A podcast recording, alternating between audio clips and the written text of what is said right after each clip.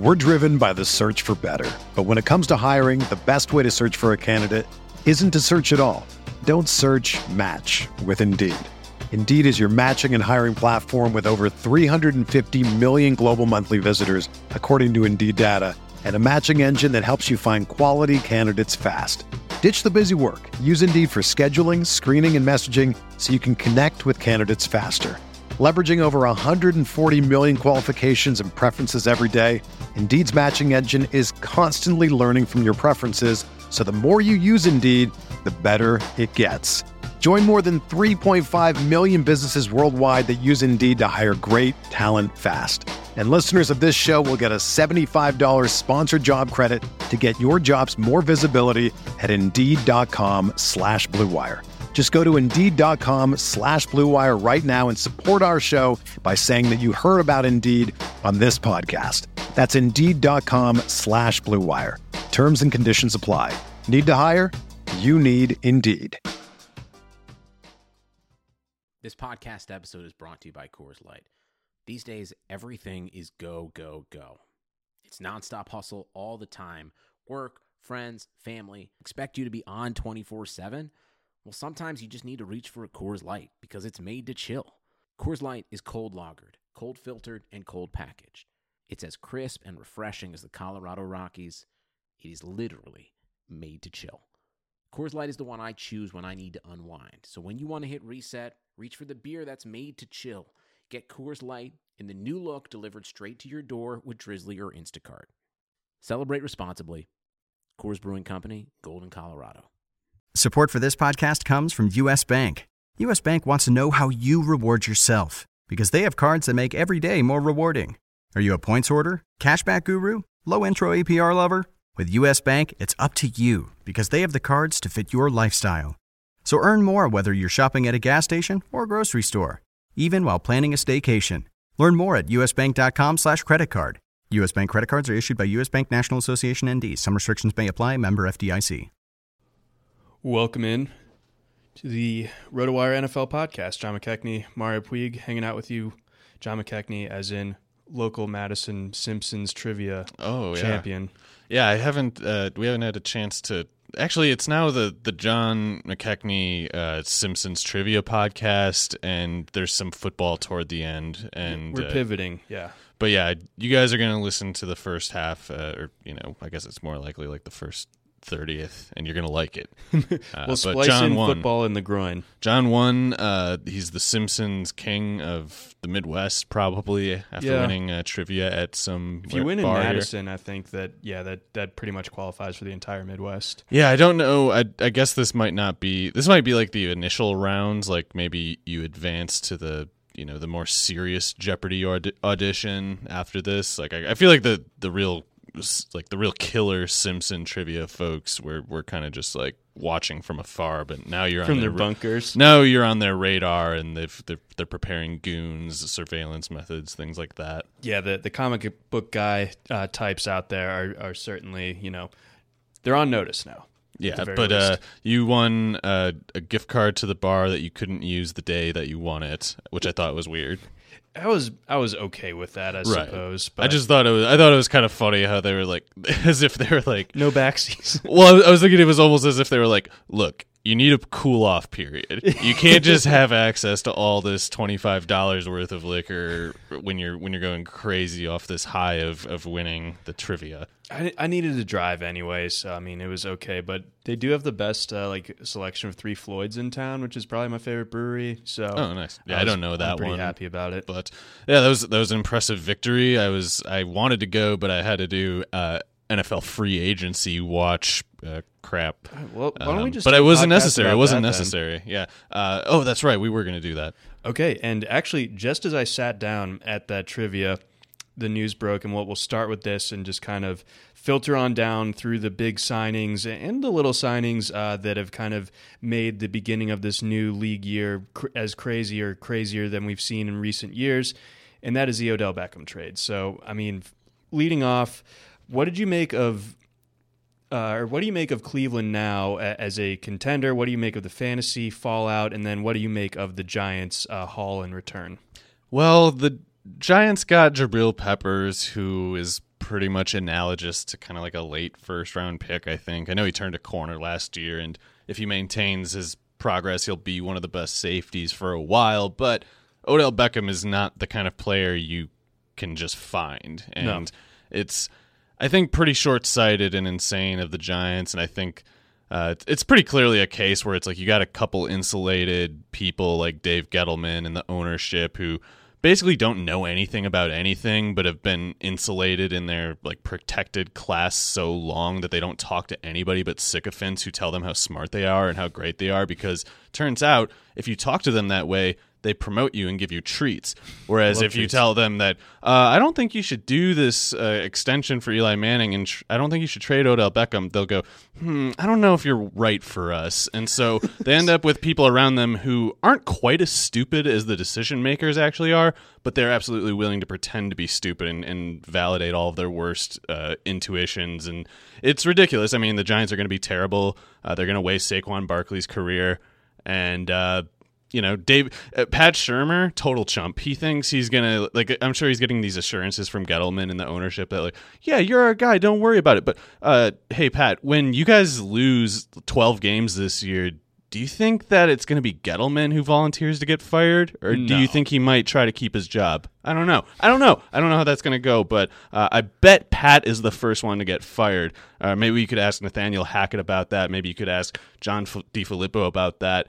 Coaches will fire the guys underneath. Yeah, ask the Carolina secondary coach and linebackers coach or whoever it was that Ron Rivera fired, even though he's the defensive guy. He's the guy in charge. Like, they will always use you as a scapegoat, you imbecile. Yeah. But, yeah, I don't know. Maybe it's going to be a great job, and I'm wrong. Who knows? I think most of the football community probably agrees with you. I don't think anyone is really caping for the Giants at this point. They're sort of beyond defending with the moves that they've made. It's good for Odell, though, and I guess we should be happy for him because, I mean, he gets to go play with, I think we have to call the Browns pretty easily like a top 3 roster in the league, and I don't know, particularly with Tom Brady approaching 42 or whatever now, I don't know what else the future could look like other than it's pretty much the Rams versus the Browns for a while. The Chiefs too. Chiefs, yeah. Those 3 teams are just their own deal right now, as far as I can see. Yeah, the Browns become pretty easily the favorite in the AFC North, in my opinion. Especially with like the attrition that the Steelers undergone. Obviously, the Steelers didn't even make the playoffs last year. Still not sold that the Ravens. I mean, I think the Ravens have made some good moves, and we'll get into those a little bit later. But they're in a transition phase, more like the one Cleveland was in before last year. For sure. So, I mean, now, I feel like Baker Mayfield, with the guys that he has around him, namely with the addition of Odell, he becomes a pretty decent like MVP candidate. We'll have to see what the odds on that look like, but I would put some money down on that, honestly. Yeah, I went with I did a rough projection yesterday, and it's not scientific or anything, but I thought it was pretty modest. Like, I don't feel like I was aggressive with it, and I feel like I can feel comfortable with a floor for Mayfield, a projected floor of about 4,600 yards and 35 touchdowns, with room for something more like 5,050 touchdowns. Oh my god! You could do Pat Mahomes stuff when you have Odell Beckham. They don't have Brashad Perriman. We'll talk about him probably a little bit later. But, sure. I mean, when you have Njoku stepping into his prime over the next couple of years, Chubb is going to be a 20-touchdown runner, I think, in this offense when healthy. Over 16 games, it's like he's running for 20 touchdowns. There's no way Mayfield, with all these weapons, Chubb being as good as he is, there's no chance that they stay away from the end zone very long in any particular game. So sure. I think... Mayfield's going to put up big numbers. It's bad news for Callaway for the short term because I think Odell basically plugs into his role from last year because Rashard Higgins can play slot pretty well, and I think he might be the heir to the Jarvis Landry role. But Landry has one more year of guaranteed money, so they're gonna keep him around this year, I would guess. But he takes a hit because he was going, I want to say, in like the early 4th or something like that, maybe mid 4th, in some early best ball drafts I was doing. But I would think with Odell Beckham there, who, by the way, I'm projecting for probably like 1,400 yards and 12 touchdowns as like floor type range. Mm-hmm. I don't think Landry can have room for more than like 70 catches for maybe 900 yards. And he could catch like 8 to 10 touchdowns himself because Mayfield going over 40 is, I think, more likely than Mayfield staying under 30, if that makes any sense. Yeah, it does. So, yeah, it's going to be explosive. Maybe not everyone's going to be consistent in it, but I'm thinking explosives kind of like the 99 Rams, something like that. Dang. All right, so pretty high expectations for this offense. It's not going to be stopped. And then, you know, the thing is, their defense, especially that really good. That front, is so nasty that, you know, as an offense that's going against the Browns and going against the defense, the pressure's on you. If you don't score, then you're going to fall behind really quickly, kind of like it was last year playing against the Chiefs, where it's like if you're not keeping up, you're falling behind, and you're falling behind quickly, probably to an amount that you cannot make up. Yeah, you don't want to throw the ball against Cleveland. Like you want to keep the game script just eaten alive, right? You want to keep the game script somehow, and you basically can't. But you want to keep the game script somehow such that you can run comfortably and only selectively take your shots downfield, but more likely you're going to need to take out your deeper drops earlier in the game than you'd like to. And Myles Garrett is, of course, the biggest problem. But Olivier Vernon, getting better too. Yeah, he's going to be a 20 sack player, maybe not next year, but maybe.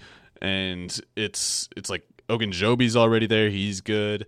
They've got some depth to sort through, but they have so much resources with the draft and the cap to get to it. I feel like they're going to be loaded with depth too. They'll get more out of Vernon than the Giants ever did too. Yeah, there's that, and I'm forgetting actually some. Who did they just signed a defensive tackle, didn't they?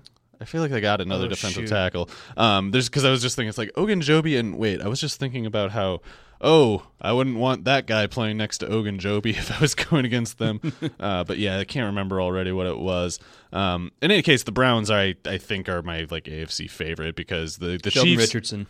Oh God, yeah, Sheldon Richardson. That's a huge. Yeah, no wonder. That's a huge addition. He's got all-pro talent for sure, and. Then Jernard Avery, like as a rotational piece, is like nasty too. Yeah, that guy looks like he could be another James Harrison or something like that. I guess they think of him more of a pass rushing specialist right now, but he's just super explosive and violent. And he's one of those weird athletes who's like 5'11", 250, and then super explosive. Does he got like the Doomerville arms to him though? I don't think he does, but he's. I know he had a really good workout numbers coming out of Memphis, where he also had like. 25 tackles for loss a year, so he's just one of those guys now where you're like, why did he fall this far? Why does one team have the luxury of playing him, you know, 400 snaps a year instead of 800? So yeah, they have a lot of depth. The Peppers loss is a loss, but it's not going to matter. Like it just won't matter when you have that pass rush. Nope. So yeah, newsflash: the Browns are going to be really effing good for a really long time. So let's shift gears, try to tackle some of the other biggest signings. So chief among them would be Le'Veon Bell. His contract ends up being it sort of ended up being this thing where I've just gotten really exhausted on Twitter of the people that are like, huh.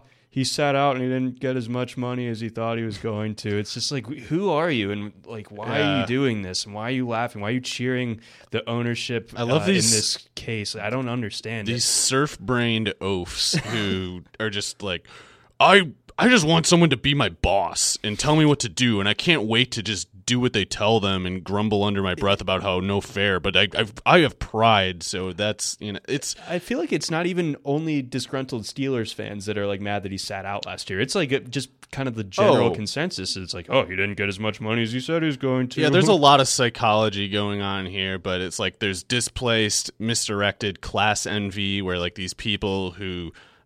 They're workers in the real world and maybe they're even above middle class, but they resent their station in life. They're sick of knowing full well that like all the people in charge of every aspect of their lives are people who were basically born into that station, and they know how no matter how hard they work, there's some terrible scion of some rich family who gets further in life for doing no work at all, and they internalize this, but they don't sort it through. They don't realize the way that they actually think deep down, and then they look at someone like Le'Veon Bell, and sometimes they're actually direct and like forthright enough to just say it as like, I would do that job for less money than that. And it's like, great insight. Who cares? What do you point? When's do you think you're making? Your heart rate is has been above 100 beats per minute. But there's this thing where they look at Bell and they totally miss the point, which is like it's not like he just went into this as a business strategy. He just had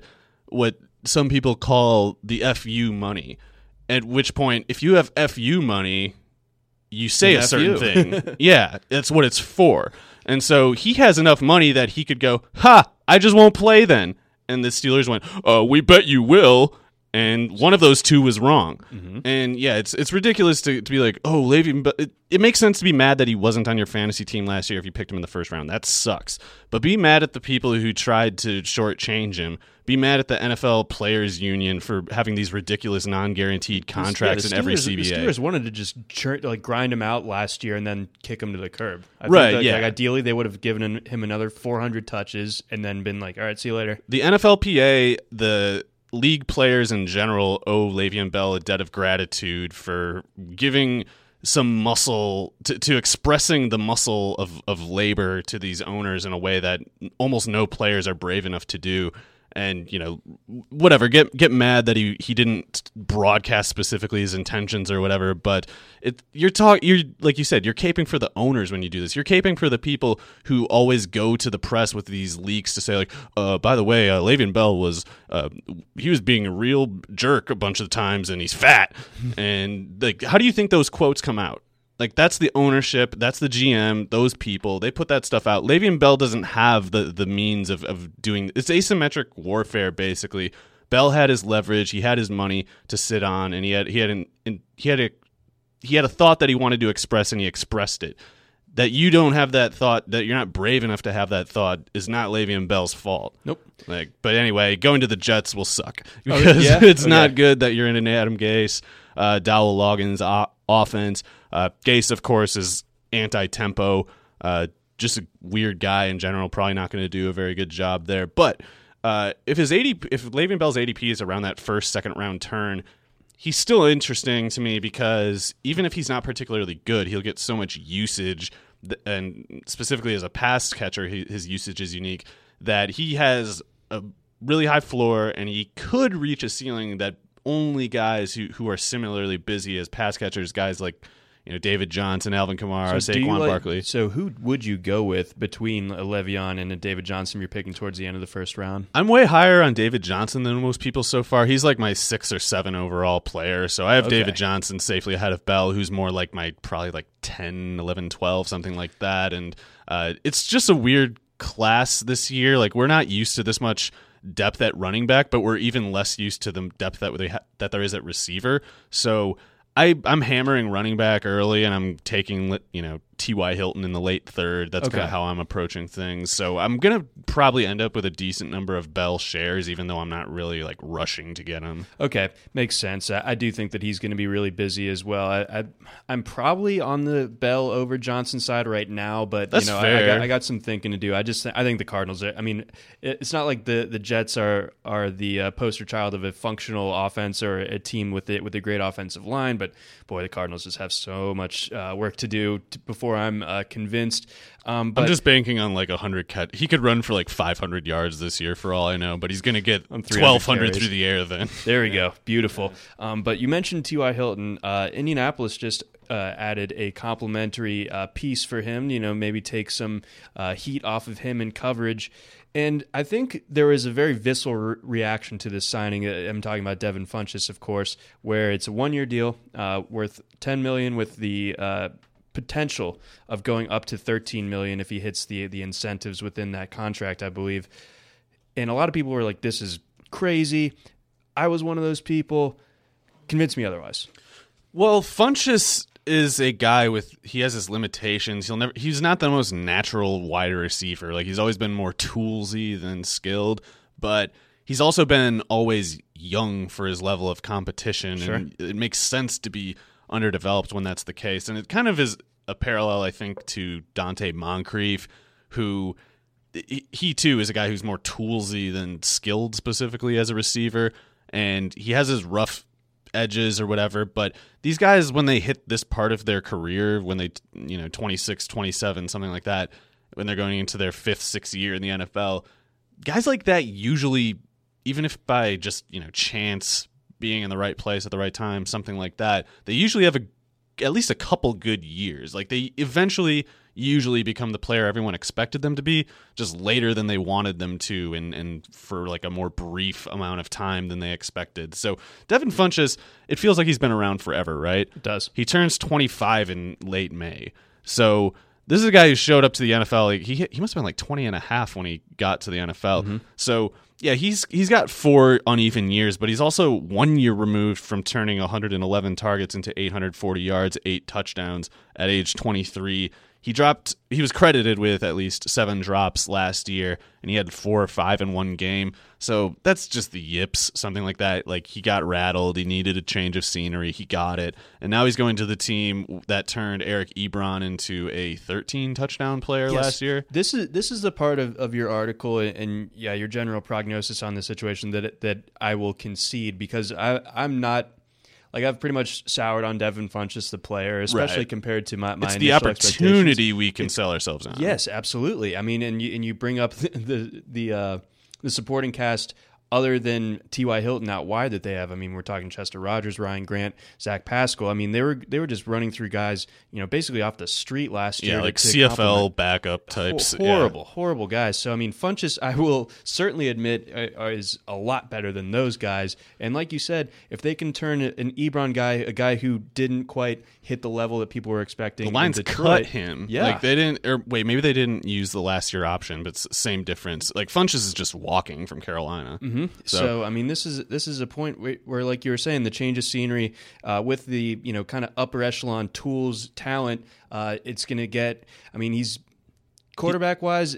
Is Andrew Luck like a huge improvement over Cam Newton? You know, who's to say? But no, but it's indoors, so that's good. Nice, and he's not going to see double teams. Like, Ebron would sooner see probably more attention from defenses, although that I would expect that to change by mid-season or so. But yeah, Funchess is a guy who just, when you're as big as he is and athletic as he is, and if you are good enough at age 23 to put up 840 yards and 8 touchdowns, it's just at some point, and at least up to a certain price, there's just not much reason to overthink it. It's like, you can just easily sell yourself the idea that even if he's not that good, he could be a big fantasy profit. And particularly if Luck throws 39 touchdowns again, it's like Funchess is a lock to crush his current ADP. Okay, so let's tidy this up then. We were just talking about the Jets. We were just talking about Indianapolis.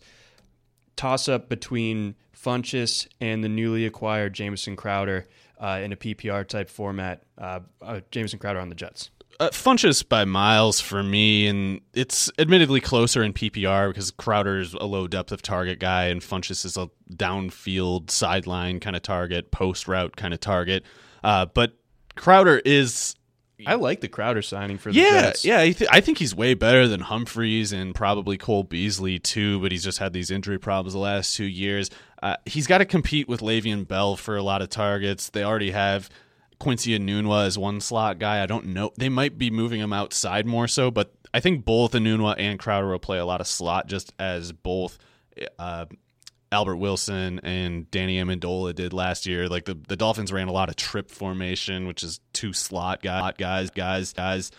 Point you're bringing up. Yeah, so it's like that's something like McVay does a lot of that too. So that's how you end up. You look at the splits of the outside and the slot for the Rams receivers, and it's like, how the hell are they playing more? Everybody's playing more slot snaps than outside snaps, and that's basically how you do it. So he'll be on the field, but they're not going to run more than probably like 57, 58 plays a game, and it's like Le'Veon Bell could get 25 touches from scrimmage in any given game. So I don't think there'll be that much to go around with Crowder, as much as I think he's good. And the part of my tempered enthusiasm with him is also that I think Enunwa and Anderson, I think everybody agrees, is good by now. But I think Enunwa is also good. He just had weird injury timing in his career. I went ahead and I think like right after week 17 or something, I was like, Robbie Anderson's going to be the guy that I'm happily overdrafting over everybody next year. And I'm a big-time Sam Darnold believer, and it's just like I'm anxious about Loggins and Gase. It's not what I want to see at all. Understandable, yeah. But yeah, Funchess is a guy who... sorry to interrupt. Funchess is a guy I can just imagine him stumbling into 8 touchdowns easily. You know? Okay, yeah, so the situation really does set up extremely well for him. So yeah, let's jump over to Adam Humphries, someone that you've been talking about on this podcast as like someone who's going to cash in probably more than what he probably could be worth, and how you could get someone with a similar talent level for a lot less. He goes ahead and inks a 4-year, $36 million deal with the Titans. What was your reaction there? That was less money than I thought reports were predicting for him. Like, it was, I thought I read someplace that somebody was thinking like 11, 12 million. Basically, more like, you know, the kind of I'm trying to remember who. I guess Tyrell went for more than I expected. He was like 14 million a year. We'll talk about him eventually too. But sure. Humphries was a lot of people's pick to be the highest paid free agent receiver, which I conceded, like, yeah, he's going to get 10 or 11 million or something, but I was surprised by that. I was like, how is he going to make more money than Tyrell Williams? Adam Humphries, as a senior at Clemson, was outproduced by Jermone Hopper, who I don't even remember who he is hardly. It's like I remember the name, but if someone was like, who is he? I was like, I don't know. Maybe he was like 6'6" or 5'8". I don't remember. One of those. Yeah, and he was also outproduced. He was wildly outproduced by then true freshman Artavis Scott. So he disappeared. He's a non-prospect, and Humphries couldn't get on the field, let alone get as many targets as him. So I don't think Humphries is as good as people think he is. I think that he was very good for Tampa Bay because he has very good hands, and he can do like underneath routes pretty well. He's got a little bit of craftiness after the catch, but he was doing like 5.8, 5.9 yards after catch on average last year. And if you just lower that to 4, and Cole Beasley was at 3.5 last year for whatever that's worth, if you lower that yards after catch average to 4, Humphries' yards per target drops from 7.8 to 6.5. And if it's that, no one cares who he is. So he'll be, I don't know, maybe better than Tajae Sharpe, but I'm not taking that for a given. Tajae Sharpe was a really productive player at Massachusetts. So, yeah, I think that Humphries was a product of a system where Mike Evans, Chris Godwin, DeSean Jackson, and O.J. Howard had the defense worried about almost anything but Humphries. Yeah, 5.8 yards after the catch is 83rd percentile. So yeah, that's I'm not way ahead of where you would think a guy. He had like 2 years at Clemson where he averaged 7 yards a catch or less. Okay. This is not sustainable. But do you like the fit within this Titans offense? Do you think that, you know, they needed a guy who's more of an ace out of the slot? Maybe, but that was like Tajae Sharpe's whole theory. Like, he was supposed to be a good slot guy. He's a lanky slot guy. Maybe that's an issue. Humphries is quicker, shorter. But I still think Taywan Taylor is good. And if they're not including him in a plan, if they're not getting him outside snaps, I think Tennessee's whole judgment is off. And I basically don't want anything to do with anybody but Corey Davis. And I guess if I'm in best ball and it's like the 18th round, Mariota's still there, sure, I'll take him. Right. But Derek Henry I still like, and especially in best ball too. But yeah, if they don't realize that Taywan Taylor is their second best receiver, then they're going to have a lot of other bad decisions that they make. And in the meantime, Humphries' ADP on the best ball 10 the past couple of weeks was 129 overall, whereas Devin Funchess was around 200. Like, okay, that's a sieve on your roster if you had Humphries at that price. Funchess now dating back to drafts taking place as of Tuesday and beyond, so March 12th. Funchess going around pick 143. Interesting other toss-up, maybe one that maybe is a little bit closer for you, and Humphries a little bit ahead of him, 137. But John Brown going 143, so like just a little bit ahead of Funchess in drafts, and he's obviously going to a situation where quarterback isn't as polished as Andrew Luck, as we know, but I mean, John Brown, a huge deep threat. Josh Allen likes to push the ball down the field. Where are you at with these two?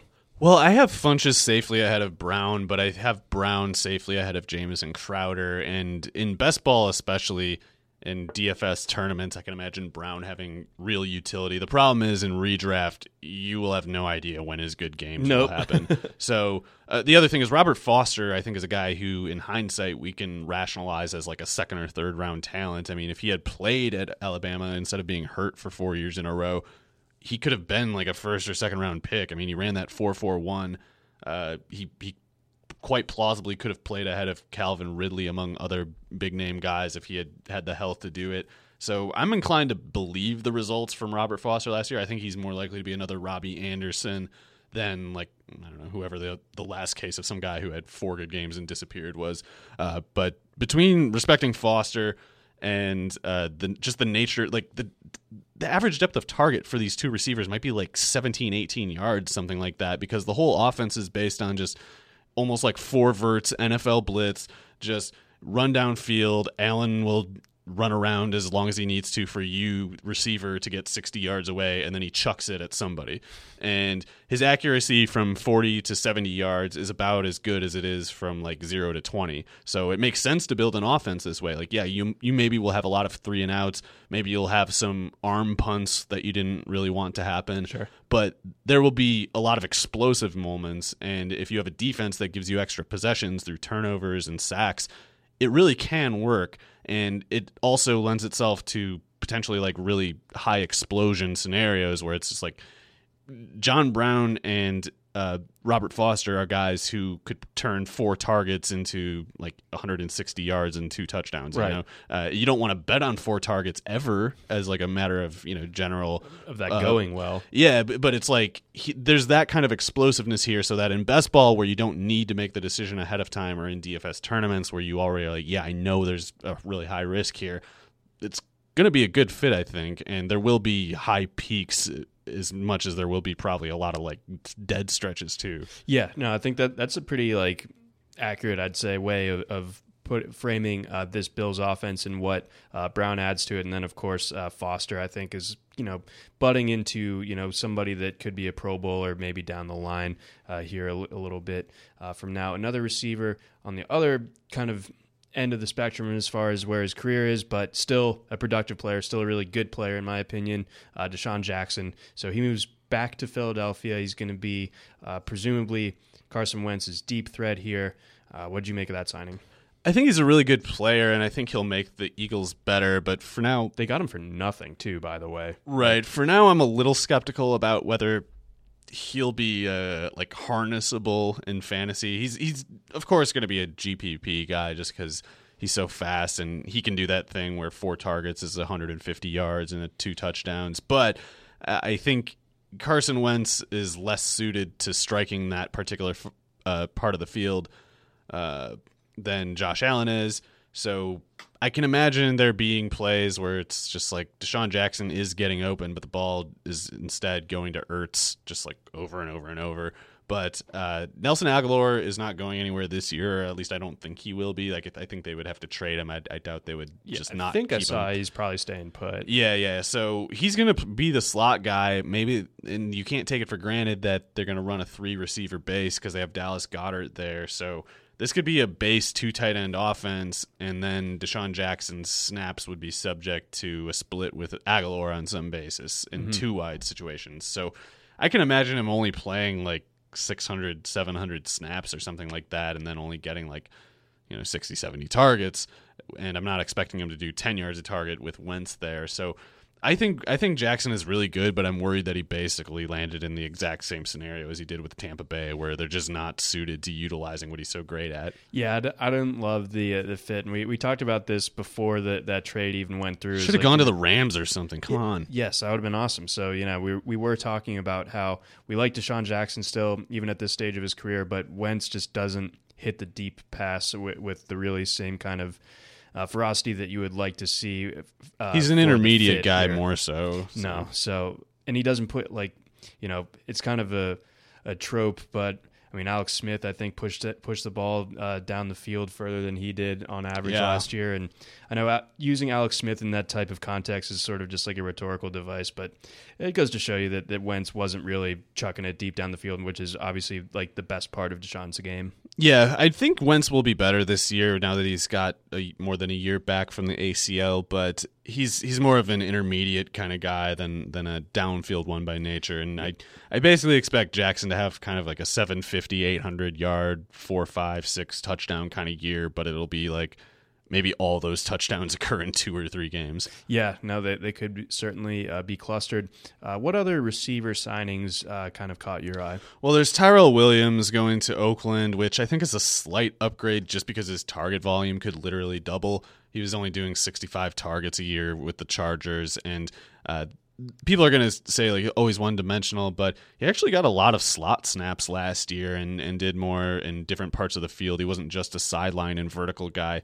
The problem is Derek Carr doesn't throw to anywhere in particular well, and especially not deep, where Tyrell is not one-dimensional there, but he is very uniquely good there, and it would be nice to be able to extract that part of his skill set, which I just don't think Carr can. So I think he might get like 120 targets this year. He's not going to do 10 yards a target like he did with Phillip Rivers every single year. It's going to be more like maybe 7.8, 8 yards a target, but the catch rate's going to have to be something like 56 in that case because Carr's just not good enough. Oof. I mean, he could get better. To be fair, it's like there is even Eli Manning, like he had like people forget how many chances they gave him. He was bad for just like 5 years before he became good, and maybe Carr is another case. There's something to be said for actual like continuity of development time. Like it is a thing. Sometimes bad quarterbacks just stop being bad eventually, but I don't want to bet on it. Well, hopefully, you know, with the talent that they have put around him, especially at receiver, with obviously the addition of Antonio Brown as well, he's running out of excuses at the very least. Yeah, definitely. I'd say he's out of them. He was out of them when Amari Cooper got traded, and that happened. That all happened afterward. But otherwise, at receiver, Brashad Perriman, we mentioned, he was going to re-sign with the Browns, but upon their trade for Odell Beckham, he headed to Tampa, basically to take the DeSean Jackson role. And I think he might be pretty good at it because Humphries isn't there, Jackson isn't there. Chris Godwin almost has to be their primary slot receiver in three wide sets, but he can play outside, of course. In any case, Perriman on one side, Evans on the other, Godwin anywhere in between is a dangerous look for a defense. And Perriman was very good for the Browns in his limited showing last year. Nauseatingly good. Yeah, I mean, it's one of those things where maybe this change of scenery just cured his yips. Like maybe he really was just rattled in Baltimore and just like going someplace new made him, it was like waking up from a nightmare or something, and he just became himself again. Who knows? Baltimore will do that to people. Yes, and Joe Flacco will do that to a receiver, but I think that he's interesting. I'm almost more interested in Perriman than I am DeSean Jackson. Okay, so that's I don't know how I feel about either exactly, but I'm not worried about the current personnel in Tampa getting in Perriman's way because I think it's going to be a three receiver offense. And it should be, yeah. But otherwise, Dante Moncrief going to Pittsburgh, it's kind of like I compared Funchess to him before, same deal.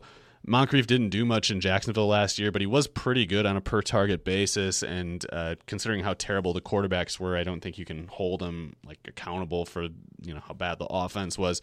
He's a big, fast guy who, I mean, James Washington did not have a good rookie year. I think it's a pretty decent chance that Moncrief is better right now and maybe even for the next 2 years, which is the length of the contract. Okay. Washington I still think will be good, but it's just hard for a second-year guy to compete with like a sixth-year guy who's as big and fast as Moncrief. Moncrief has a lot more tools than James Washington does, and I expect Washington to still be drafted way ahead of him.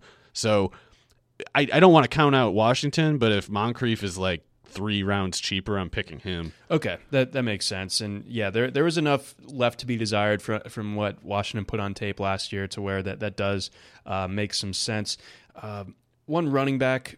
Yeah, I think we're mostly to running backs. I feel like everybody else at receiver is either not real or hasn't signed yet. Yes. So, Mark Ingram. Yeah. What do you think?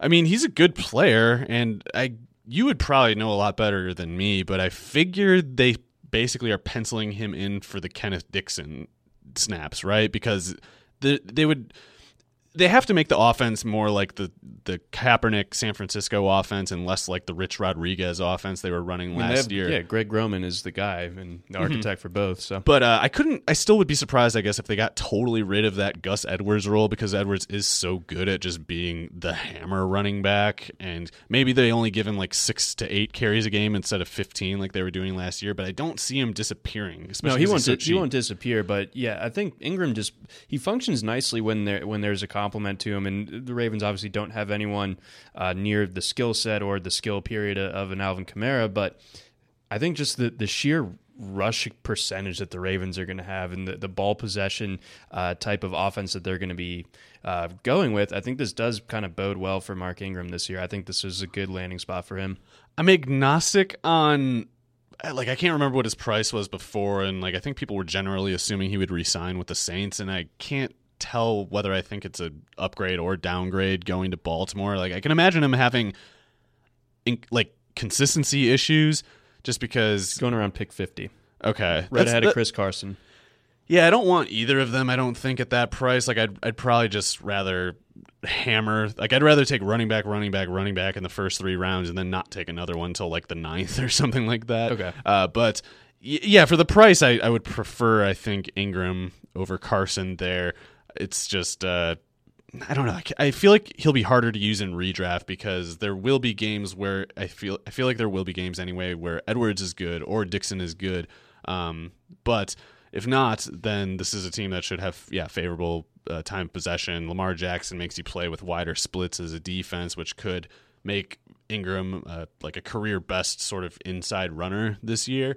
And that alone could be worth quite a lot. It's just like, I guess I still feel like Dixon is good enough and Edwards was good enough that I'm a little worried about them staying involved, because $5 million a year is not a big deal now. Like, no. If it was 10 years ago, it'd be like, oh yeah, Mark Ingram, 25 carries a game, but $5 million right now just isn't a huge commitment. And I feel like they're going to give him like the first crack at it, but if he stumbles or if he gets hurt and Dixon and Edwards are doing well, I can imagine it being more of a more even split than we might wish for. I think at the very least they're going to give him the chance to take the job and run with it. Yeah, I agree. I definitely agree with that. I definitely do. And it's only like I would prefer that the guys behind him be just like way worse than him, and I'm not convinced they are. No, both of those guys looked good at different points last year. I'll have to get some shares of Ingram though, because it's like if he does just stay healthy and Lamar Jackson just stays healthy, it's hard to imagine that team finishing, I don't know, like less than like third or fifth in rushing production this year. Oh God, yeah. I don't like if Jackson stays healthy, then that offense is going to. I'd be shocked if it finishes not first. Right. Yeah, I'm generally leaning that way too. It's just like to express how unlikely it would be for Ingram to be like a true zero or anything. It's just it might not be as consistent as we want is what my specific concern would be. Okay, that's fair. So maybe like the best ball is a lot easier, but we'll see in redraft. I would be able to feel a lot worse about a running back too than the definite starter for the Ravens. Sure.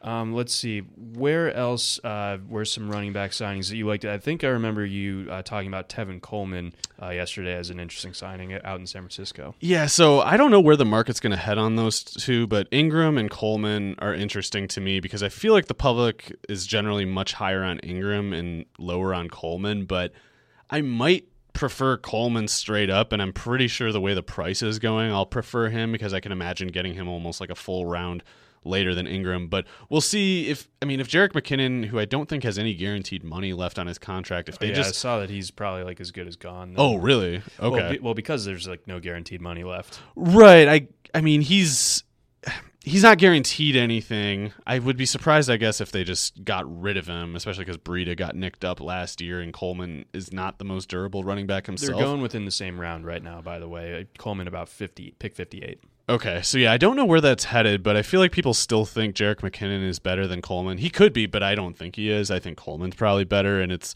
almost like difficult to pin down because they just do different things. As much as they're both speed backs with ostensible big play upside, they do it very differently. Like Coleman's a guy who needs a crack. He needs a straight line crack in the defense, and if it is there's almost no one you'd rather have in that scenario because he's just out of a cannon when he gets that crease, and he just doesn't get caught.